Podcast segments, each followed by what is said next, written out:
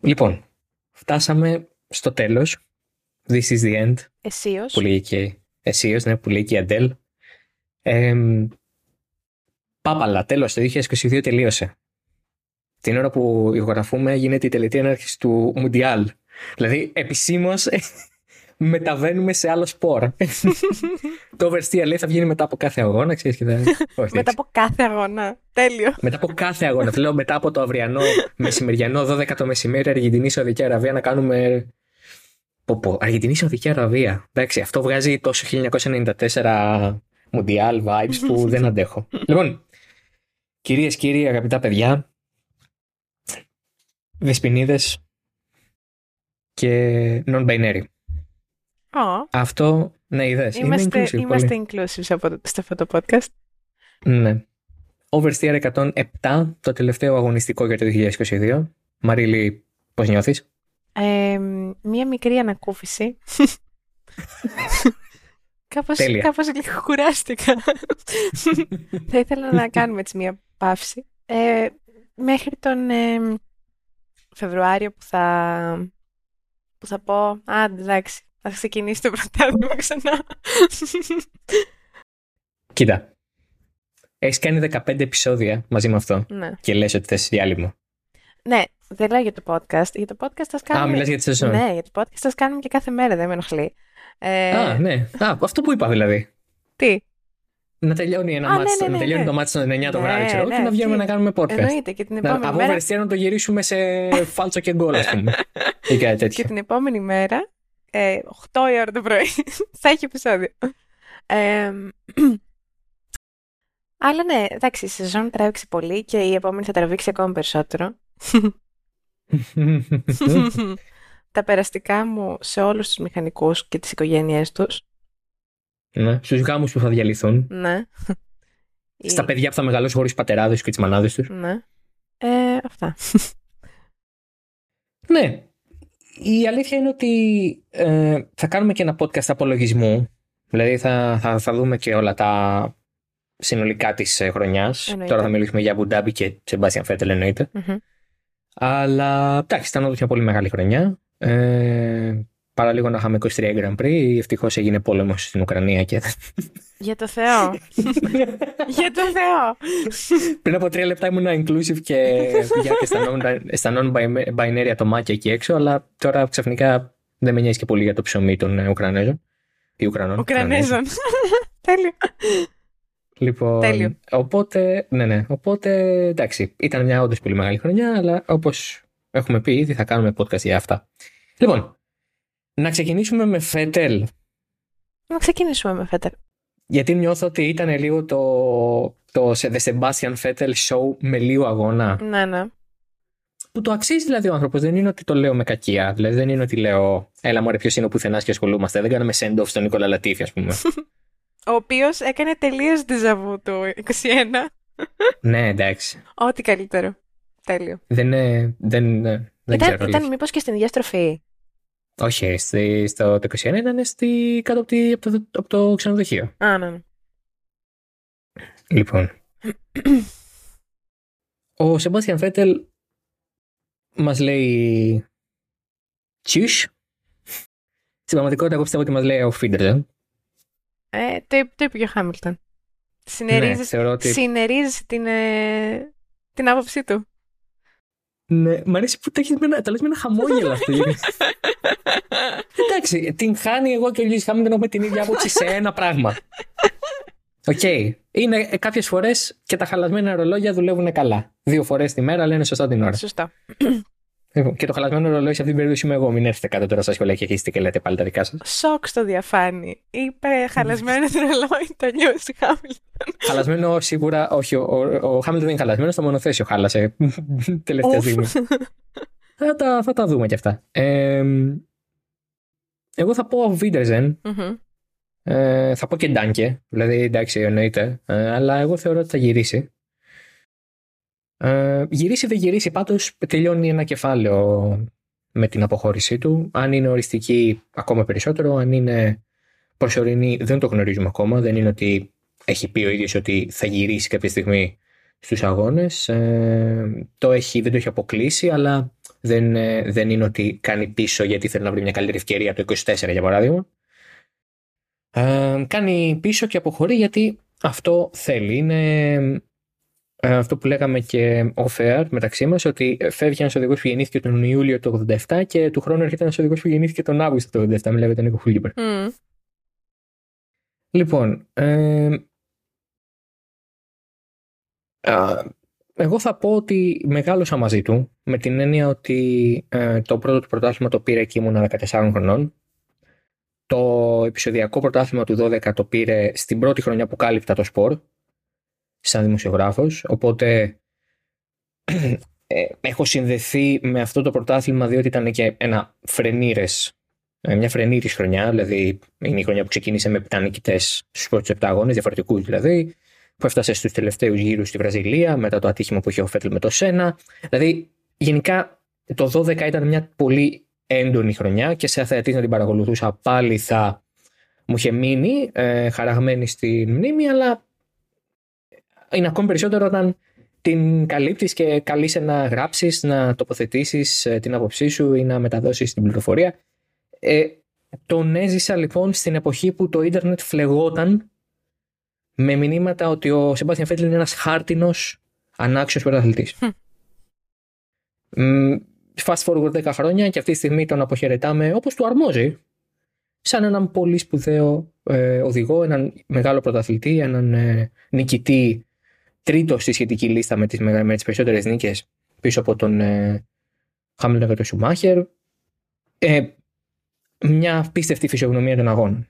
Αλλά δεν μπορώ να ξεχάσω το γεγονό ότι αν δήλωνε στο ίντερνετ το 2010, 11, 12, 13 Sebastian Vettel fan, ήταν σαν να λες ότι ε, δεν ξέρω. Ε, ότι έκανες το ιδεχθέστερο έγκλημα και την έχεις γλιτώσει με 10 μήνες φυλάκιση, ας πούμε.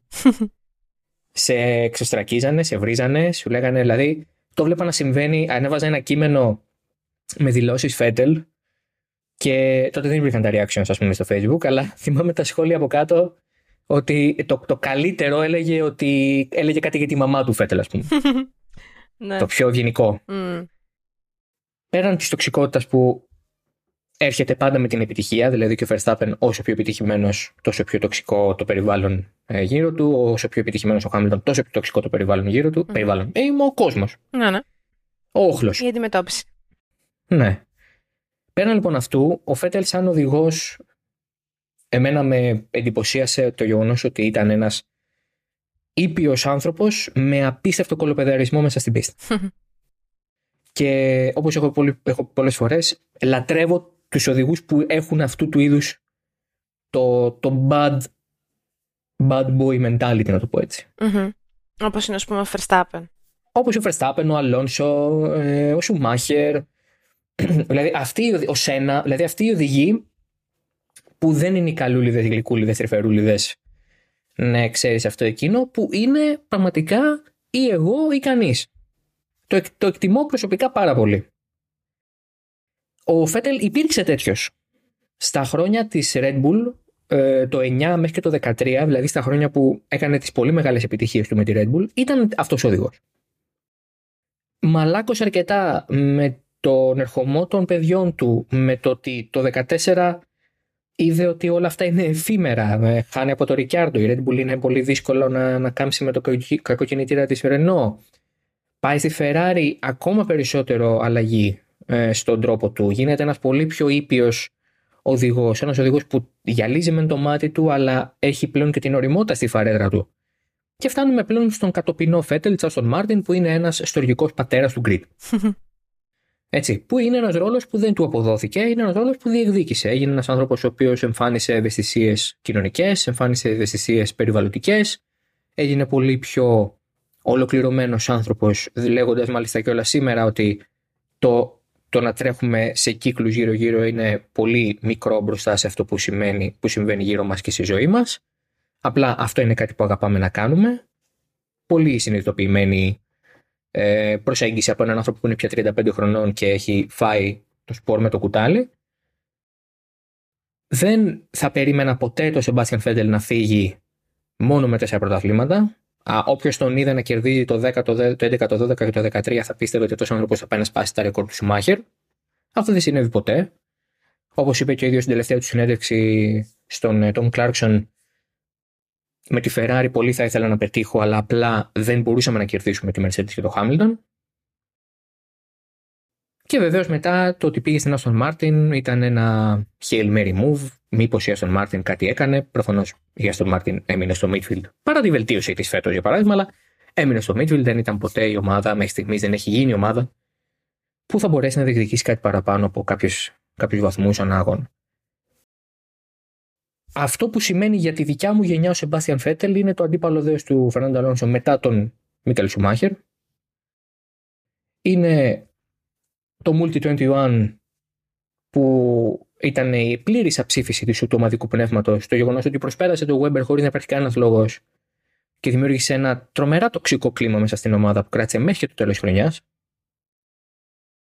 Είναι τα κλάματα στο Αμπουντάμπι το 10 όταν ο Γκυγέμ Ροκελέν του είπε ότι είσαι πρωταθλητής του κόσμου και εκείνος δεν άντεξε γιατί ήταν ένα 22,5 χρονών παιδί που απλώς δεν μπορούσε να διαχειριστεί το γεγονός ότι δεν προηγήθηκε καθόλου μέσα στο πρωτάθλημα το 10 και ξαφνικά προηγείται στον τελευταίο αγώνα την πιο κρίσιμη στιγμή. Στη βαθμολογία εννοώ. Είναι η, η ακατανόητη κυριαρχία του το 13 και το 11 μετά το θερινό διάλειμμα, όπου τα διαλύει όλα. Ξέρουμε ότι αν ο Φέτελ μπει μέσα στο μονοθέσιο και ο αγώνας γίνεται στην Ασία, ξεχάστε τον οποιοδήποτε άλλον. Η Ιαπωνία, Κορέα, Ινδία, όπου, όπου, όπου ε, μια απίστευτη ανωτερότητα, κάτι που ε, δεν έχω νιώσει ούτε βλέποντας το Χάμιλτον ούτε βλέποντας το Verstappen τώρα. Ειλικρινά δεν το ξαναδεί. Αυτό το πράγμα ε, δεν, το, δεν το θυμάμαι σαν επαγγελματίας. σω με το με το Σουμάχερ να, να το είχα σαν δέος, αλλά ήμουν και παιδί. Όλο αυτό είναι ειλικρινά ένα από τα πιο ιδιαίτερα πράγματα που έχω δει στο, στο, στον αθλητισμό γενικά το πάντρεμα Φέτελ Red Bull δεν θα το ξαναδούμε εύκολα. Το πάντρεμα Hamilton Mercedes είναι πολύ κοντά, αλλά πιστέψτε με παρόλο το γεγονός ότι έχει περισσότερες επιτυχίες, το Φέτελ Red Bull ήταν κάτι τελείως πρωτόγνωρο. Δεν μπορούσε κανείς άλλος να πάει όπως ο Φέτελ. Κανείς. Δεν μπόρεσε ποτέ κανείς να πάει όσο γρήγορα πήγαινε ο Φέτελ. Ήταν κίνδυνος, ήταν πρόβλημα, ήταν ζόρι. Θέλαν όλοι να τον βγάλουν έξω. Το τι είναι σήμερα ο Σεμπάστιαν Φέτελ το βλέπουμε. Εγώ θέλω πάρα πολύ να τον ξαναδώ κάποια στιγμή, γιατί είναι σίγουρο ότι δεν φεύγει επειδή είναι αργός. Καλά, σίγουρα, ναι. Φεύγει γιατί μεγάλωσε, φεύγει γιατί θέλει να κάνει άλλα πράγματα, φεύγει γιατί αυτό που του έδωσε στον Μάρτιν δεν ήταν αυτό που περίμενε ενδεχομένως, γιατί δεν βλέπει την προοπτική για κάτι σπουδαίο μέσα στο άμεσο μέλλον. Ο πολύ νεότερος ε, και 20 ε, Φερνάντο Αλόνσο προφανώς το βλέπει. Έχει όλη τη ζωή μπροστά του. Πολλά χρόνια καριέρας ακόμη, μια 25 ετία μπορεί να τρέξει ο Φερνάντο Τι εννοείται. Και θα βγαίνει με τον μπαστούνι αυτό το κινητό. Δεν έχει να λέει. θα στηρίζεται στο χάλο. ε, τίποτα. Για μένα είναι μεγάλη στεναχώρια. Έκλαψα. Oh. Ε, δάκρυσα δηλαδή που τον είδα να ε, να βγαίνει από το μονοθέσιο και να, έτσι, να χαιρετάει τον κόσμο κτλ. Ήταν πολύ συγκινητικό ε, θα μου λείψει. Εννοείται. Εγώ δεν τον έχω... Εντάξει, δεν τον έχω σαν εικόνα να κερδίζει πρωταθλήματα. Γιατί δεν έβλεπα τότε εμένα. Ε, δηλαδή live. Αλλά στο μυαλό μου εμένα είναι ίσως από τους καλύτερους, όχι, όχι τους καλύτερους, από τους λίγους ε, αντιπάλους που είχε ο Χάμιλτον όλα αυτά τα χρόνια. Και πανάξιος εννοείται. Και πανάξιος πρωταθλητής και εξαιρετικός αντίπαλος και εξαιρετικός οδηγός και τα τελευταία χρόνια με ό,τι έχει δείξει και εκτός πίστας με το ενδιαφέρον του και για άλλα ζητήματα κοινωνικά και περιβαλλοντικά. Ε, οπότε περιμένω και ελπίζω να ξαναγυρίσει. Πολύ θα το ήθελα. Ναι. Εντάξει, Σεμ, ε, κάπου θα βρεις να τρέξεις. Δεν νομίζω ότι αν προσφέρεις υπηρεσία σε μια ομάδα δεν θα σου πει ναι. Καλά, ναι, αν, πεις, αν βγάλει δελτίο τιμού και πει καλησπέρα, ενδιαφέρομαι. επιστρέφω. Ναι, ναι, δεν ναι. νομίζω ότι θα του πει κανένας. Α, δεν μπορώ. Δεν λυπάμαι πάρα πολύ. Είναι, είναι ο μεγάλος φόβος των μεγάλων αθλητών ότι φεύγουν την ώρα που κανείς δεν νοιάζεται για αυτό που είναι. Δεν είναι στην κορυφή, δεν είναι στο απόγειο. Δηλαδή, κράζουμε ή λέμε για τον Ρόσμπερκ ότι δίλιασε και κιότεψε, αλλά ο Ρόσμπερκ έφυγε κυριολεκτικά τη στιγμή που ήταν ο καλύτερος οδηγός του grid. Ε, ναι. Για, για, για μια χρονιά ήταν ο καλύτερος οδηγός του grid. Δεν ήταν για πολύ. Για κάποιους αγώνες ίσως. Αλλά έφυγε και άφησε αυτό πίσω του. Δεν, δεν ευθάρθηκε ποτέ. Mm. Ο, ο Φέτελ φθάρθηκε, καλά έκανε σε ένα σημείο. Δηλαδή, δεν νομίζω ότι φεύγοντας από τη Ferrari θα έπρεπε να φύγει και από το σπορ. Όχι, είδαμε έναν πλήρη κύκλο, νομίζω. Ναι, έδειξε, το, έδειξε ένα άλλο πρόσωπο. Ε,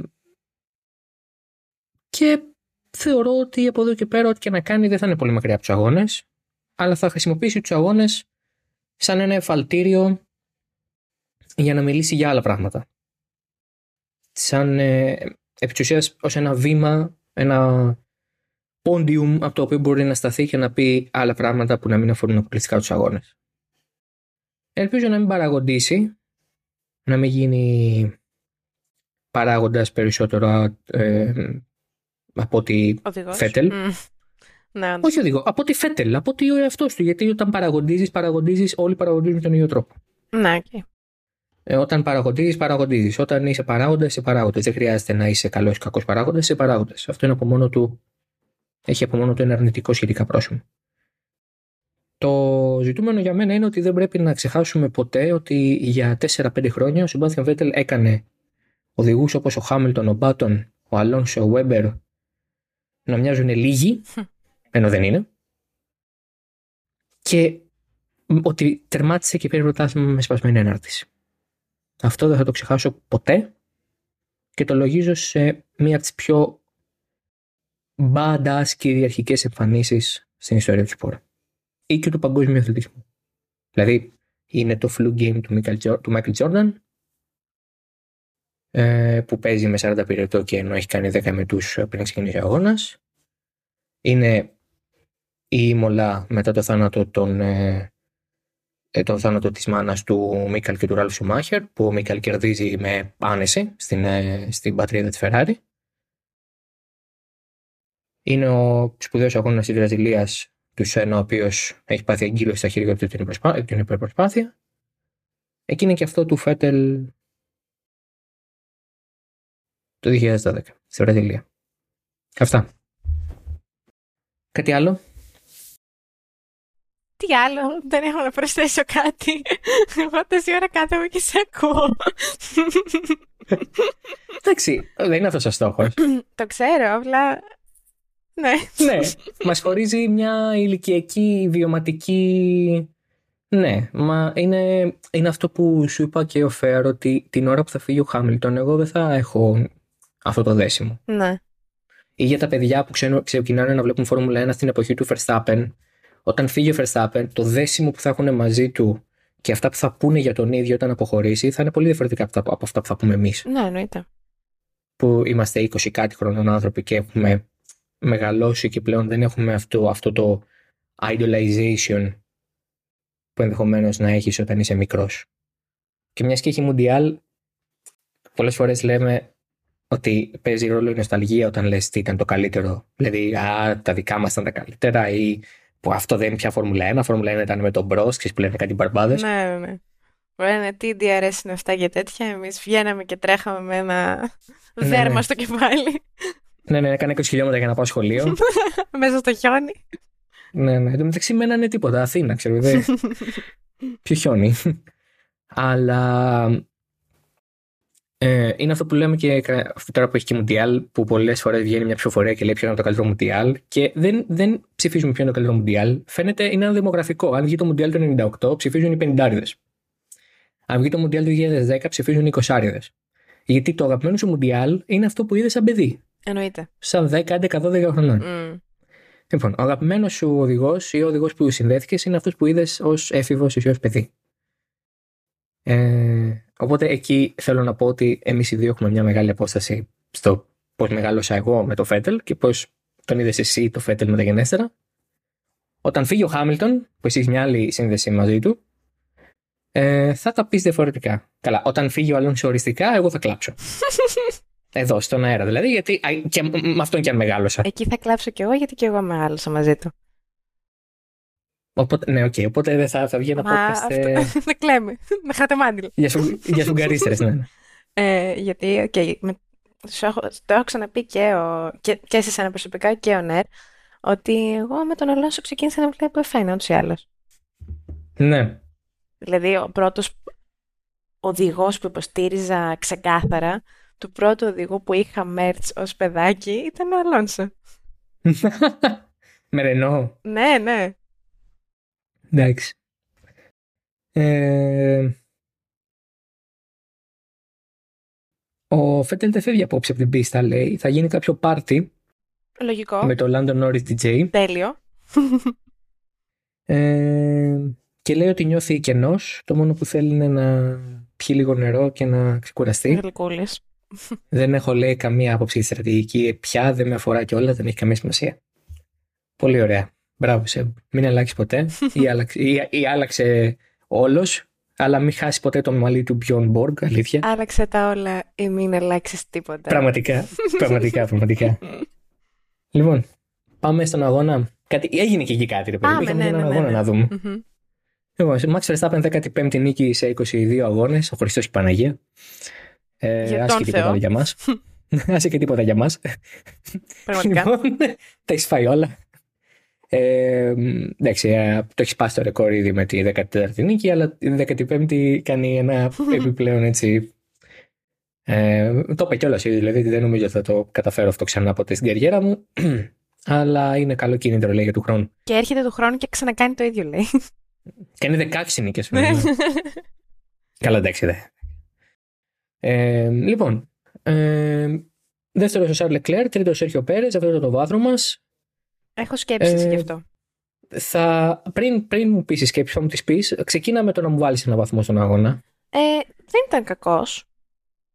Παρόλο που είχαμε πει την προηγούμενη εβδομάδα θα είναι σούπα. Εντάξει.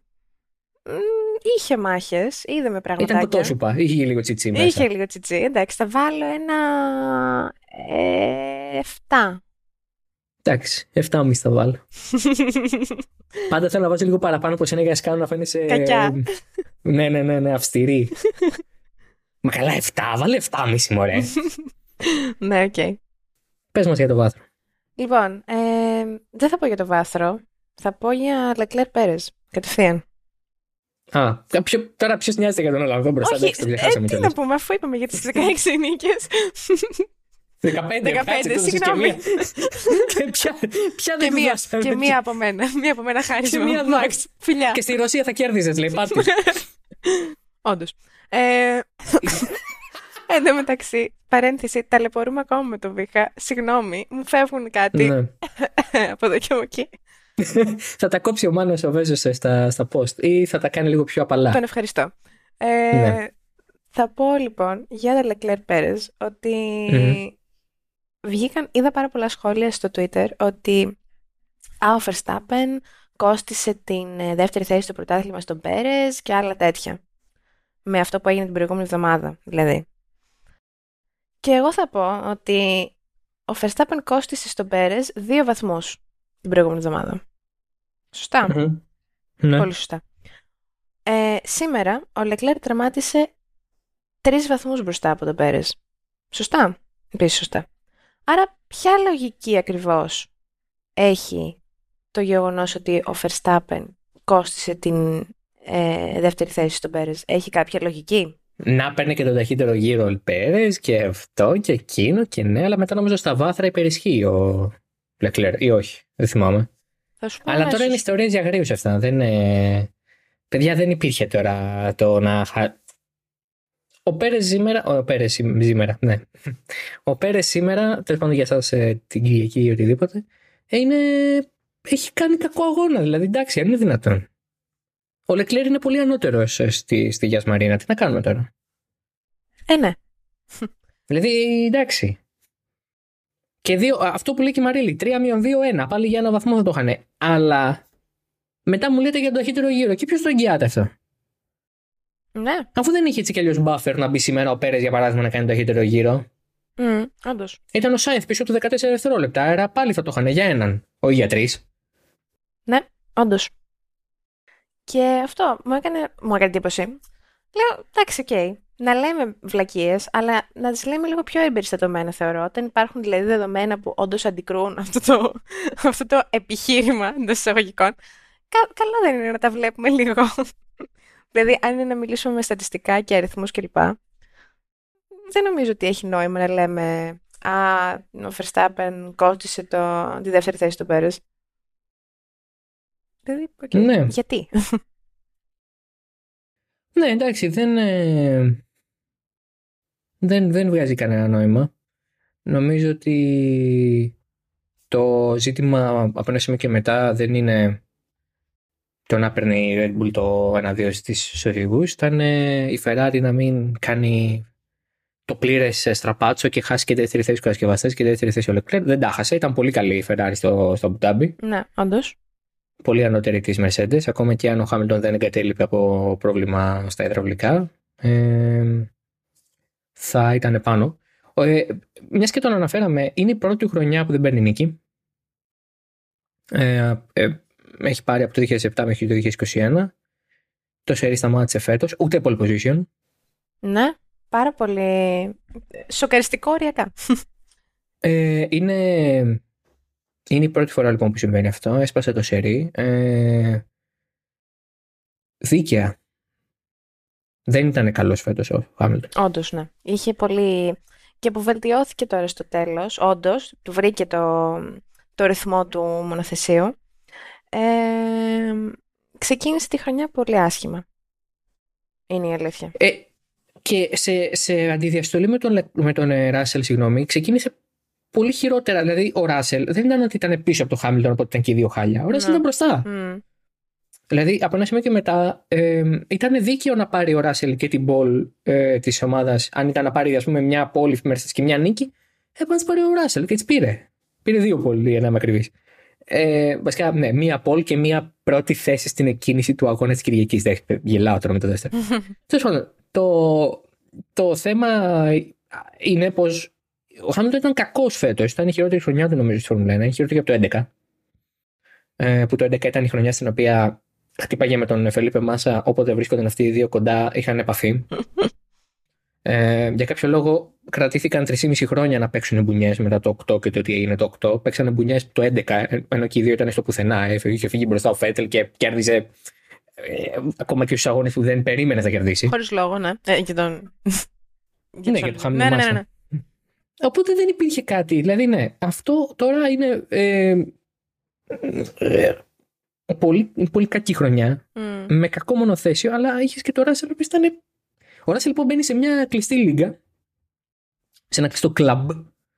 Θα λέγει κανείς. Αυτό είναι, αυτό είναι τιτλάρα για, για άρθρο τύπου. Ρα- Ο Ράσελ σε ένα κλειστό κλαμπ. Ε, ξέρω εγώ, δείτε ποιοι. Λοιπόν. Ε, μην, μην ξανοιχτεί. Μην, ξα- μην, μην ξανοιχτείς. Κάτσε εκεί που είσαι. Μην μιλήσεις. λοιπόν. Πρόσεξε, μας ακούνε. Έχουμε μικρόφωνο. λοιπόν. Ε, μένει στο κλαμπ που είναι ο Τζένσον Μπάτον και ο Νίκο Ρόσμπεργκ. Είναι οι τρεις teammate του Χάμιλτον στην ιστορία, στην, πο- στην καριέρα του τέλος πάντων, που έχει, από τους οποίους έχει ιτηθεί μέσα στη χρονιά. Από τον Μπάτον μία φορά, από τον Ρόσμπεργκ άλλη μία famously, το 16, και από τον Ράσελ τώρα μία ακόμη. Εντάξει, δεν είναι και κακή παρέα να είσαι με δύο πρωταθλητές. Ω, τι κακή παρέα. Πίνετε και καφέ. Πίνετε και- Είστε δύο Βρετανοί και ένας μονεγασκό Γερμανό-Φιλανδό. Σαν ε, ανέκδοτο. Σαν ανέκδοτο, ναι. Και λεί- λείπει ο Πόντιος.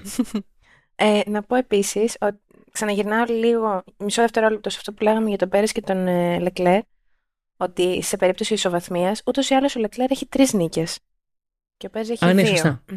Ίδια, Σωστά, βάθρα, σωστά. ίδια βάθρα έχουν, αλλά τρεις νίκες έχει ο Λεκλέρ και Θα δύο πήγαινες στις νίκες. ο Πέρες. Ναι, ναι, ναι, αυτό λέω. Θα πήγαινε όντως. Ναι, όντως, όντως θα πήγαινε στις νίκες. Μμ. Το ξέχασα. Ναι, ναι. Ωραία. Εντάξει, ο Charles Leclerc ήταν driver of the day. Δεν ξέρω ποιος βγήκε τελικά. Βγήκε. Βγήκε ο ε, ε, Φέτελ. 56%. Α, εντάξει, οκ. ναι, ναι. 50... Μόνο; Μόνο, ναι. Υπήρξαν δηλαδή 44% των ψήφων που δεν πήγανε στο Φέτελ. Πού Ναι. πήγανε; Δεν ξέρω. Σε 50%, μήπως 56% του πληθυσμού ψήφισε, του παγκοσμίου πληθυσμού, δηλαδή κάτι παραπάνω από 4 δισεκατομμύρια. Θα έπεφτε το σύστημα. Γιατί αν είναι επί τους ψηφίσαντες, ντροπή σας, ρε μάλια. Ποιος δεν ψήφισε Φέτελ; να βγει στα σχόλια να το πει. Να βγει μπροστά να το πει, να δεχθεί τον εξευτελισμό που του αρμόζει. Είστε καλά, ρε. Τι ψηφίσατε, όντως το Λεκλέρ ψηφίσατε; Ναι. Άλλη μέρα. Θα κάνει και άλλους αγώνες ο Λεκλέρ. Δεν φεύγει από το σπόρο ο Λεκλέρ του χρόνου. Πάλι εδώ μαζί ήμασταν στην παρέα μας. Γιατί δεν ψηφίσατε, ρε, ρε μάλια; Ε, έπρεπε να βγει με ποσοστό ε, Λουκασέγκο στην ε, Λευκορωσία 98%. Και το 2% να είναι τα άκυρα. Ξέρεις, κάποιοι που ψηφίσανε για Λευκό. το τρόλ Λατίφη, ας πούμε. ναι, ναι, ναι, ναι, ναι, ναι, κάτι τέτοιο. Είστε καλά, ρε. 56% βγάλατε μόνο. Ντροπή σας. Με απογοήτευσατε. Λοιπόν. Εντάξει, ε, ο Λεκλέρ ήταν όντως πολύ καλός. Ήταν ο καλύτερος οδηγός του αγώνα. Ε, Ναι, ναι. Αν δεν έφευγε ο Φέτελ σήμερα, θα, θα βγαίνει δηλαδή driver of the day. Εικάζω ότι εκεί πήγε ένα μεγάλο ποσοστό των ψήφων που δεν πήγαν στο Φέτελ. Κάποιοι είπαν, Κάτσε, θα είμαι αξιοκρατικό σήμερα. Σήμερα θεωρώ ότι δεν θα με κερδίσει το συνέστημα και θα ψηφίσω Σαρ Λεκλέρ της Ferrari ε, επειδή ο άνθρωπος έκανε τον αγώνα της ζωής του που όντως, αλλά για το Θεό. ναι, εντάξει. Αυτοί είναι αυτοί που κάνουν ε, τη φορολογική τους δήλωση τη μέρα που ανοίγει. Τέλειο. Ξέρεις. Είναι αυτοί που ξυπνάνε το πρωί και πριν κάνουν το οτιδήποτε στρώνουν το κρεβάτι τους με σίδερο. Έστρωσα το κρεβάτι μου πριν μισή ώρα. Α, ναι, κι εγώ πριν τον αγώνα. ε, είναι αυτοί που, ε, ξέρεις, κάνουν motivational video ε, ε, waking up at 5.30 a.m. meditating. Είναι αυτοί, αυτοί ψηφίσανε Leclerc. Αυτοί είστε. Λοιπόν, αυτοί είστε. Αυτοί είστε. Ε, λοιπόν, παρακάτω, ε, να αναφερθούμε στον... Ε, ε, πού να αναφερθούμε, δεν είναι, στο London Norris, μπράβο, συγχαρητήρια, θα πάρει το νούμερο 7 του χρόνου, το είδες αυτό. Γιατί; Δεν το έχεις δει. Όχι. Του βγήκε χθες στο Sky. ε, Τι, για ποιο λόγο είσαι τόσο disgusted, τι συνέβη; Δεν είμαι disgusted, αλλά γιατί, επειδή τερμάτισε 7ο στην εκδάταξη. Ελπίζω να ξέρεις τον λόγο για τον οποίο ο Kimi Räikkönen πήρε το 7 ε, όταν το πήρε, ας πούμε, το 14. Όχι. Γιατί γι' αυτό είχε ήδη, λέει, από την προηγούμενη χρονιά και την αλλάζω.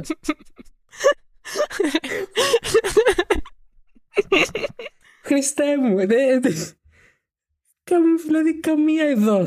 Λοιπόν, λέει, είπε χθες στο Sky Sports, ρε παιδί μου, ότι επειδή του χρόνου ανοίγει το 7 πάλι. Ναι. Αλλά βασικά, όχι, βλακεία είπε, δεν ανοίγει το 7 πάλι. Δεν ανοίγει το 7 πάλι. Το 24 ανοίγει το 7 πάλι. Άρα, άρα μάλλον έκανε λάθος ή μας μας τρόλαρε. Είπε ρε παιδί μου ότι επειδή ανοίγει το 7 πάλι γιατί το έχει αφήσει ο Ράικονεν θα πάρει αυτό. Αλλά οι, τα, οι αριθμοί των οδηγών είναι ελεύθεροι να τους ξαναχρησιμοποιήσει κάποιος δύο χρόνια αφού φύγουν από το σπορ. ναι. Του χρόνου θα είναι η δεύτερη χρονιά που θα λείπει ο Ράικονεν. Οπότε δεν είναι ακριβώς αυτό. Δεν ισχύει που είπε. Άρα, μάλλον μας έκανε πλάκα ή δεν του θυμότανε και όντως ήθελε να αλλάξει το 7. Θα πάει στη FIA και θα του πει η FIA. ναι, εντάξει. Ε, λυπάμαι. Ε, Πάρε Όχι. τα 7 μείον 4. τέλειο, γιατί 4 ο αριθμός του. Εξαιρετικό. Ε, Μα γι' αυτό το είπα. Σωστά. Ε, Τίποτα δεν είναι τυχαίο. ε, θα τέριαζε όμως γιατί 7ο στην, κα- στην, ε, στο, ε, πώς λέγεται, στην κατάταξη. Δεν μου όλα άρεσε. καλά, όλα καλά. όλα καλά, όλα καλά. Είναι το end of season ε, jittery. Ναι. Έχετε στολίσει ή στολίσατε, τι κάνετε. Όχι, δεν στο λύσαμε. Δεν προλάβαμε. Νομίζω την άλλη εβδομάδα και δεν μπορώ. Δεν μου αρέσει καθόλου. Έτσι και μπει ο Δεκέμβριο και δεν έχω στολίσει. Αλήθεια για το Θεό θα τα σπάσω όλα. Ηρέμησε, ε, ηρέμησε. Μπορώ να βοηθήσω αν θες. Βεβαίως.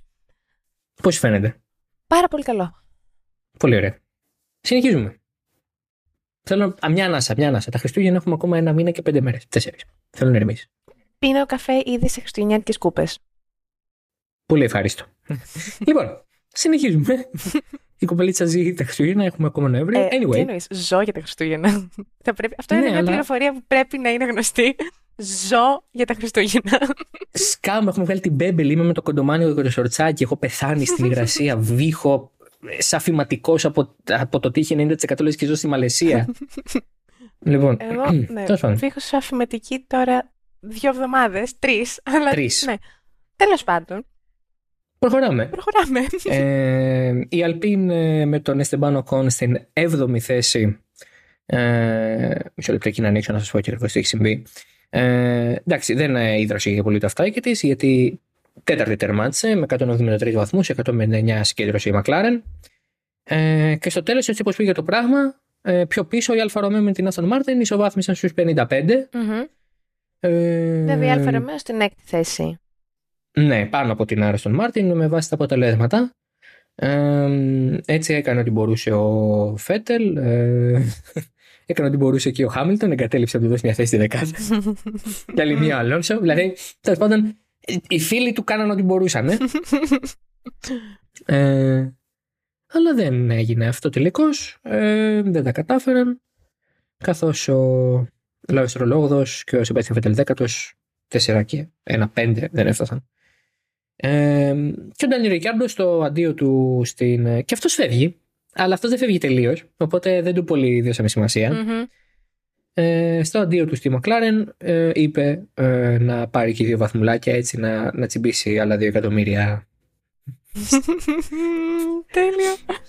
στο buyout Μια χαρά. ε, του συμβολέου του. Μια χαρά του ήρθαν. Ε, ναι, ναι, ναι. Θα τα χρησιμοποιήσει πάρα πολύ καλά για να ενισχύσει το budget κάποιου Red Bull του χρόνου. Καθώς μην πνιγείς, Ναι. θα θέλαμε να μην πεθάνεις on air ή Views. μ, Clickbait. μ, listens, οπότε δεν ξέρω. Τέλος πάντων. Ναι. Εκεί κάπως λίγο ήμουν perplexed γιατί τα θέλω τα listens, αλλά απ' την άλλη δεν θέλω να πάσει και τίποτα. Οπότε. Ε, Λίγο. Conflict of. ε, conflict, conflict όχι of interest. ε, so my soul was conflicted. λοιπόν. Εντάξει. Ε, εγώ θέλω να κάνω μια ερώτηση τώρα σε σένα. Βέβαια, φυσικά. Αν έπρεπε να γυρίσει ένας. Ο Φέτελ ή ο Ρικιάρντο; Ο Φέτελ. Α, εντάξει. Περίμενα να ακούσω κάποιο είδους. Ναι, είναι δύσκολο, αλλά. Όχι, γιατί να είναι δύσκολο; Δεν καταλαβαίνω. Τέλεια. Δεν. Όχι. Αυτό- Συγγνώμη, συγγνώμη, περίμενε λίγο. Συγγνώμη, Οι Ρικιάρντο υπάρχει. Στάνς θα μας κεραμάσουν ανάποδα, ναι. Μα. Γιατί να υπάρχει. Συγγνώμη, αλήθεια, γιατί να υπάρχει αυτό το δίλημα; Με έχει σοκάρει αυτή τη στιγμή. Δεν το περίμενα αυτό από σένα. Δεν ξέρω, έκανα την ερώτηση ίσως και προβοκατόρικα για να πάρω μια απάντηση. Κοίτα. εμ,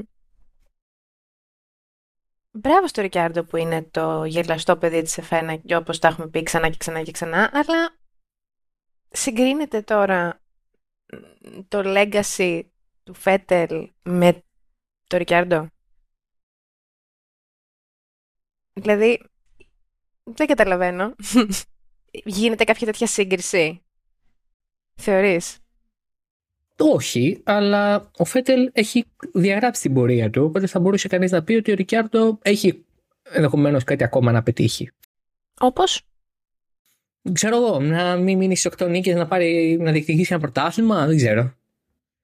Λέω ρε παιδί μου, δεν, δεν είπα ότι θα γίνει. Δεν βλέπω αυτή τη στιγμή τον Ρικιάρντο να διεκδικεί πρωτάθλημα. Ναι, εντάξει, οκ. Και Για- η Red Bull όχι είπε μόνο- κιόλας ότι. Δεν το λέω Α, για φέτος, ούτε για του χρόνου, ούτε για του παραχρόνου. Γενικά λέω. Από, δηλαδή, το έχουμε ξαναπεί. Θεωρώ ότι η απόφαση του να φύγει από, το, από τη Red Bull ήταν και το τέλος της καριέρας του. Δηλαδή, ό,τι θα μπορούσε να πετύχει, αν μπορούσε να πετύχει κάτι, θα το έκανε με τη Red Bull. Που δεν θα γινόταν αυτό φυσικά, γιατί θα είχε τον, τον ε, Verstappen απέναντί του. Καλά, ναι, εντάξει, αυτό το σέβομαι. Ε, οπότε.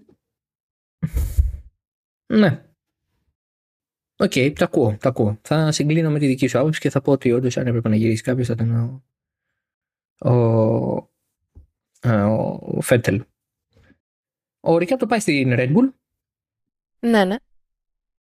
Ε, γίνεται Τρίτος. ε, τρίτος οδηγός και brand ambassador. Τέλειο. Influencer. Brand ambassador, hashtag ε, influencer life, hashtag ε, vibes, good, good vibes only. Να σου πω κάτι. Ε, πεθαίνω που δεν ήθελε να είναι δεύτερος οδηγός στη Red Bull και κατέληξε να είναι τρίτος. Και κατέληξε να είναι κυριολεκτικά η μασκότ. ναι. Ε, όπως είπα πριν, θεωρώ ότι η αποχώρηση του από τη Red Bull σήμανε και το τέλος της καριέρας του όσον αφορά ε, το ας πούμε την, την προσπάθεια για πρωτάθλημα, την προσπάθεια για νίκες, συστηματικά εννοώ. Ναι, όχι, σέβομαι απόλυτα την, ε, την θέλησή του να κόψει τον ομφάλιο λόρο όταν ήταν ε, ακόμα σε μια ηλικία στην οποία ήταν και πολύ πιο χωτόνομα, πολύ πιο δυνατός, πολύ πιο ανταγωνιστικός. Θέλησε να φύγει από τη σκιά του Verstappen που η Red Bull μέσα εσωτερικά στην ομάδα είχε ήδη δείξει ότι θα τον προτιμά και θα τον έχει πιο ψηλά σε προτιμήσεις, ε, παρά το γεγονός ότι του προσέφερε ένα καλό συμβόλαιο του Ρικιάρντο. Τα χρήματα δεν ήταν ποτέ το ζήτημα για τον Ρικιάρντο τελικώς. Το ζήτημα ήταν να μπορέσει να έχει την ευκαιρία να πρωτοστατήσει. Με τη Ρενό δεν έγινε ποτέ αυτό γιατί η Ρενό δεν ήταν έτοιμη να βγει από το Midfield την περίοδο εκείνη. Με τη Μακλάρεν δεν έγινε ποτέ γιατί δεν τέριαξαν. Ούτε η Μακλάρεν έκανε αυτά που έπρεπε σε πολλές των περιπτώσεων, ενώ ο Ρικιάρντο έκανε αυτά που έπρεπε, έπρεπε στις δικές του ε, ε, ευθύνες και σε αυτά που τον αφορούν. Εντάξει, και εγώ θα έφευγα από τη σκιά του μεγαλύτερου νέου ταλέντου μαζί με τους Λεκλέρ και Ράσελ. Δεν θα γούσταρα να είμαι και πάρα πολύ στο, στο δίπλα τους ε, και να πρέπει να συνυπάρξω μαζί τους, ειδικά σε μια ομάδα όπως είναι η Red Bull που έχει δείξει ότι αν τον αγαπάει τον οδηγό, τον αγαπάει αρκετά ούτως ώστε να γράφει τον άλλον. Αλλά εντάξει, OK. Okay. Από την άλλη δεν δεν έκατσε ποτέ μια κίνηση στη Ferrari, που ενδεχομένως θα τον βοήθησε πάρα πολύ. Ποτέ δεν υπήρξε συζήτηση για τη Mercedes, οπότε ναι. Εντάξει. Okay. Ε, να σου πω κάτι όμως. Φεύγεις από τη μία, OK, okay, φεύγεις από τη σκιά του, του νέου, επιτυχημένου, ανερχόμενου αστεριού, αλλά πέφτεις ακόμα πιο χαμηλά. Ναι, δεν το περίμενα να πέφτει πιο χαμηλά. Αυτό είναι το θέμα. Ότι περίμενε, ας πούμε, ότι η Renault θα του έδινε μονοθέσιο ναι, ναι, ναι. για πρωτάθλημα. Ναι, ότι μέσα σε μια διετία τριετία. Μα φεύγει από τη Ρενό ε, τρέχοντας λόγω πανδημίας. Ε, γιατί αν έμενες στη Ρενό, κανονικά θα έμενες στη Ρενό και το 21. Αλλά τρέχει να σωθεί γιατί θεωρεί ότι η Ρενό θα την κάνει. Ναι. Ε, διότι φοβήθηκε ότι ε, λόγω της ε, δύσκολης οικονομικής κατάστασης που περιήλθαν όλες οι ομάδες και οι αυτοκινητοβιομηχανίες λόγω της πανδημίας η Renault επειδή το έχει ξανακάνει θα τράβαγε την πρίζα από το πρόγραμμα και θα τους άφηνε όλους ε, σέκους. Και εκεί είναι που λέει κάτσε να φύγουμε τώρα να πάμε κάπου που είναι λίγο πιο σίγουρα τα πράγματα. Α πάμε στη McLaren που έχει ρευστό γιατί τον Bahrain στήριξε και γιατί έρχεται και η Mercedes οπότε κάτι καλύτερα θα γίνει. Αυτό είναι που κάνει τον Ρικιάρντο να φύγει από τη Renault πριν την ώρα του. Γιατί ο Ρικιάρντο έμενε στη Renault το 21 που ήταν βελτιωμένη και το 22 που πάλι βελτιωμένη είναι. Όπως τη λέγανε πια Alpine και τερμάτισε και μπροστά από την ε, McLaren. Και τερμάτισε και μπροστά από την McLaren, ναι. δηλαδή βέβαια, θα ήταν πολύ διαφορετική η κατάληξη. Ναι. Που βέβαια γι' αυτό ευθύνεται εν μέρη ο Ρικιάρντο. Ναι, γιατί, αν απέδιδε, γιατί αν απέδιδε όπως απέδιδε ο Νόρις μέσα στη χρονιά, ε, δεν θα είχε γίνει αυτό. Ναι, αλλά την άλλη έχει και η Αλπίν τις εγκαταλείψεις της, που ναι. έχουν στερήσει πολλούς βαθμούς, ας πούμε. Εννοείται, και πάλι... εντάξει. Μα και η McLaren έχει εγκαταλείψεις. Δεν μιλάω γι' αυτό. Δεν μιλάω για τις εγκαταλείψεις μιλάω ξεκάθαρα για την, ε, για την απόδοση του οδηγού. Ναι, δηλαδή, okay. η Alpine, ok, είχε εγκαταλείψεις, όπως είχε και η McLaren, αλλά αν δεις, ο Νόρι τερμάτισε πάνω και από τον Οκόν και από τον Αλόνσο. Ναι, στην κατάταξη. Και με 30 βαθμούς διαφορά, όχι με 2 και 3. Και ο, Ρικα... και ο Ρικάρντο είναι ενδέκατος, με 37 βαθμούς. Μπράβο, τόσο πολλά εκατομμύρια θα πάρει. Λοιπόν, εντάξει, ναι, όχι, το ακούω. Απλά εγώ ναι. θα βάλω πάντα τον παράγοντα ότι ο Αλόνσο έχει εγκαταλείψει, έχει χάσει αποτελέσματα από αξιοπιστία πάρα πολλά που θα, mm. κάνανε, θα διωγγώνανε ίσως την απόσταση και θα δείχνανε σε πραγματικό μέγεθος, σε πραγματικό scale την απόσταση. Γιατί τώρα ο Νόρι οδήγησε καλύτερα από αυτό που πήγαινε το μονοθέσιο. Ο Ρικάρντο χειρότερα. Δεν είδαμε μια μέση, μια μέση κατάσταση. Ναι, ναι, αυτό. Οπότε ενώ το μονοθέσιο στα χέρια του Οκόν και του Αλόνσο πήγαινε. Απλά ήταν η αξιοπιστία που πολλές φορές στερούσε συνήθως από τον Αλόνσο τη δυνατότητα να, να κάνει κάτι καλύτερο. Αυτό είναι για μένα το ζητούμενο σε αυτή την περίπτωση. Λοιπόν, θες να κλείσουμε; Ε, ναι, αν δεν έχεις κάτι άλλο να πει. Όχι, απολύτως τίποτα. Εγώ είμαι OK νομίζω. Λοιπόν, οπότε θα κρατήσουμε δυνάμεις για την επόμενη εβδομάδα, μάλλον που θα βγάλουμε επεισόδιο ανασκόπησης. Πρέπει να μιλήσουμε αν θα κάνουμε αυτά μεταξύ μας. Ναι, ναι. Ε, αυτό ήταν το Oversteer αγωνιστικά για φέτος. Μια τεράστια χρονιά, μια πολύ μεγάλη χρονιά σε επίπεδο μεγέθους, σε επίπεδο αγώνων. Μια ενδιαφέρουσα άλλες φορές, λίγο πιο βαρετή και προβλέψιμη άλλες. Δεν ήταν το thriller του 21 σε καμία περίπτωση, αλλά δεν μπορούμε να το έχουμε αυτό και κάθε χρόνο. Ε, ωραία έκλεισε, ωραία πήγαμε. Κάποια αποφώνηση που θες να κάνεις εσύ για να κλείσουμε. Εγώ θα πω συγχαρητήρια στο Max. συγχαρητήρια και στο Leclerc. Ε, τα υπόλοιπα νομίζω θα τα πούμε και στην ανασκόπηση. Ναι, εννοείται, εννοείται. Επιτέλους τελειώνει άλλη μια χρονιά. Επιτέλους τελειώνει μια χρονιά. ναι. Ε, αυτά, θεωρώ. Και να κλείσουμε και με ένα στατιστικό που θα κάνει τις ψυχές ε, των ε, ανθρώπων που το έχουμε προλάβει όλο αυτό να σκερτήσουν λίγο άσχημα έως και να πεθάνουμε. Είναι η πρώτη φορά από το 2003 που δεν έχουμε ούτε Αλόνσο, ούτε Φέτελ, ούτε Χάμιλτον στην πρώτη τετράδα του πρωταθλήματος των οδηγών. Κάπως sad. Το 2003 ξεκίνησα να βλέπω συστηματικά Φόρμουλα 1. Το 2003 η Μαρία ήταν 2 ετών. έχουν, περάσει, έχουν περάσει 19 χρόνια από τότε που κανένα από αυτά τα τρία ονόματα δεν βρέθηκε στην κορυφαία τετράδα στο πρωτάθλημα. Δεν αισθάνομαι καλά, νομίζω χρειαστώ ένα Evian. Ναι, μια Βαλεριάνα. Μ' αρέσει και το Evian. Μια Βαλεριάνα, ένα τίλιο, κάτι για να ηρεμήσω. Λοιπόν, σε τρία λεπτά ξεκινάει το Μουντιάλ από την ώρα που ξεκινάμε εμείς. είναι, το, είναι το αιματοβαμμένο γεμάτο σκλαβιά και πόνο Μουντιάλ, αλλά ποιοι είμαστε να κρίνουμε, εδώ βλέπουμε Grand Prix Σαουδική Αραβία. Αυτά. Θα τα ξαναπούμε σύντομα με την ανασκόπηση. Να είστε όλοι καλά. Μέχρι τότε, γεια χαρά.